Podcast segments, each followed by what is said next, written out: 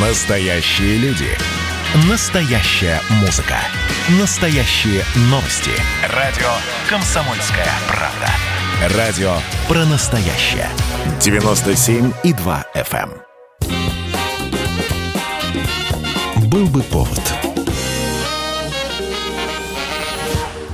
Здравствуйте, я Михаил Антонов, и эта программа «Был бы повод». 14 февраля на календаре рассказ о событиях, которые происходили в этот день, но в разные годы, ждет вас сегодняшней передаче. 1896 год. В Москве открываются новые сандуновские бани. Первые сандуны были открыты в начале 19 века актерами придворного театра Екатерины II Силой Сандуновым и Елизаветой Урановой.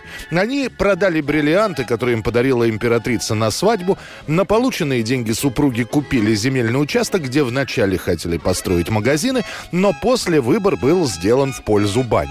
Те самые сандуновские бани много раз ремонтировались, перестраивались, меняли владельцев. И вот в последнее десятилетие 19 века было решено на месте старых бань построить новые сандуны. Открытие новых сандуновских бань становится большим событием в светской жизни Москвы. Название бань оставили прежним, так как оно было широко известно и было уже нарицательным.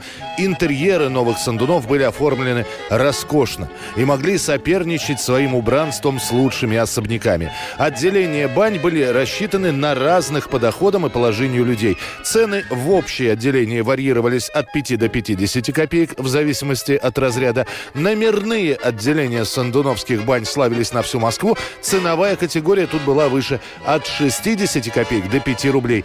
Три самых дорогих кабинета включали в себя 5 комнат. Раздевальню, гостиную, будуар, баню и парильню. Владимир Гелеровский по поводу открытия новых сандуновских бань писал. В них так и хлынула Москва, особенно в мужское и женское дворянское отделение, устроенное с неслыханными до этого в Москве удобствами, с раздевальной зеркальной залой, с чистыми простынями на мягких диванах, вышкаленной прислугой, опытными банщиками и банщицами. Раздевальня зала сделалась клубом, где встречалось самое разнообразное общество. Каждый находил здесь свой кружок знакомых и притом буфет со всевозможными напитками, от кваса до шампанского. А может мне все-таки пойти в баню? Они меня заждались в бане, мам. Ничего не будет плохого, если ты Новый год встретишь чистым. Ну, решено. И думается. 1950 год, 14 февраля. В Москве подписывают советско-китайский договор о дружбе, союзе и взаимной помощи.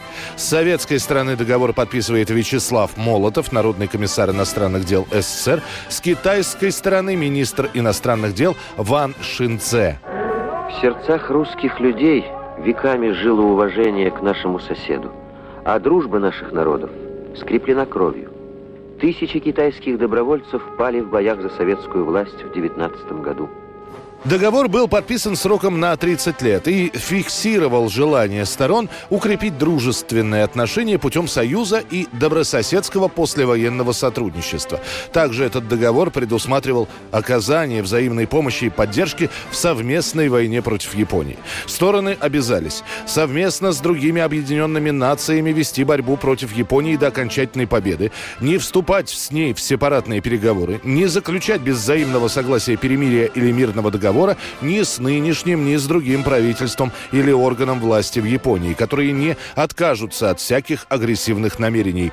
После этого договора на целое десятилетие в СССР появляется новый лозунг с речевкой «Русские с китайцем, братья, навек». Фактически договор о дружбе потерял свое значение в 60-е годы, когда произошел раскол в отношениях КПСС и Коммунистической партии Китая. Но формально договор действовал до 11 апреля 1980 года. После того, как за год до истечения 30-летнего срока договора китайская страна заявила, что не будет его продлевать. Москва, Пекин, Москва, вперед народы за светлый труд, за прочный мир под знаменем свободы. 1971 год, 14 февраля. На центральном телевидении премьера. Впервые появляются следователь Знаменский, актер Георгий Мартынюк, инспектор уголовного розыска Томин, актер Леонид Коневский и эксперт-криминалист Кибрид, актриса Эльза Леждей. Выходит первая серия многосерийного художественного телесериала «Следствие ведут знатоки». Она называется «Черный маклер». Никакие показания давать не намерен. Я ни в чем не виноват. Я арестован незаконно. Многосерийный фильм о работе милиции создается по личной инициативе министра МВД Николая Щелокова.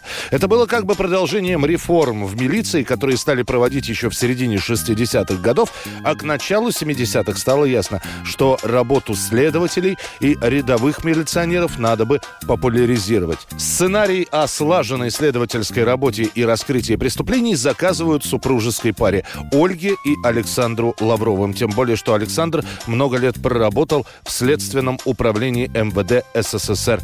В итоге супруги Лавровы пишут первые четыре серии «Знатоков». Три месяца тому назад зачастил один юноша с окладистой бородой в темных очках. Как его звали? По сути, его звали не то Слава, не то Юра. Такая странная пошла мода среди нынешней молодежи. Простите, вы не находите? Борода.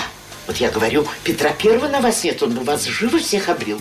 Главные темы фильма – спекулянты, воры, фальшивомонетчики, изредка убийцы. В одной из серий знатокам приходится изобличать иностранного шпиона. Роли в фильме также четко распределены. Знаменский проводит допросы и работает с документами, Томин ищет улики и охотится за подозреваемыми, а Кибрид проводит технические экспертизы.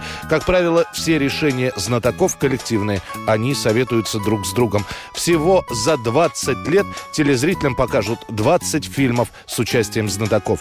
Уже после, в 2000-х, идею попробуют реанимировать, но, выпустив два фильма, проект закроют окончательно. Да нет, просто вот вы разговариваете со мной, да, как будто с каким-то примитивным жуликом.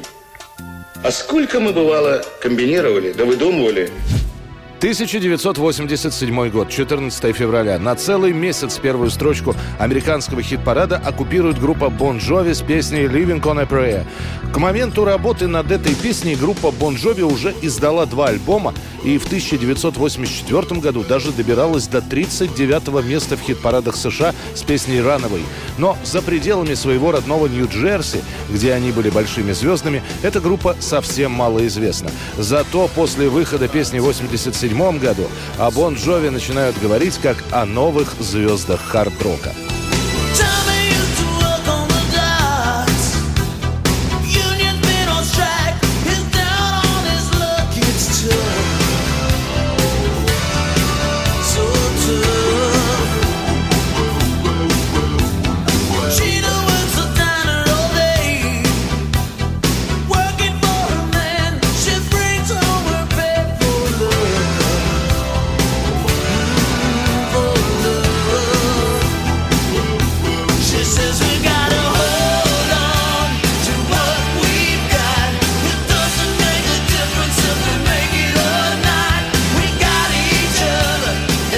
Была программа «Был бы повод» и рассказ о событиях, которые происходили в этот день, 14 февраля, но в разные годы.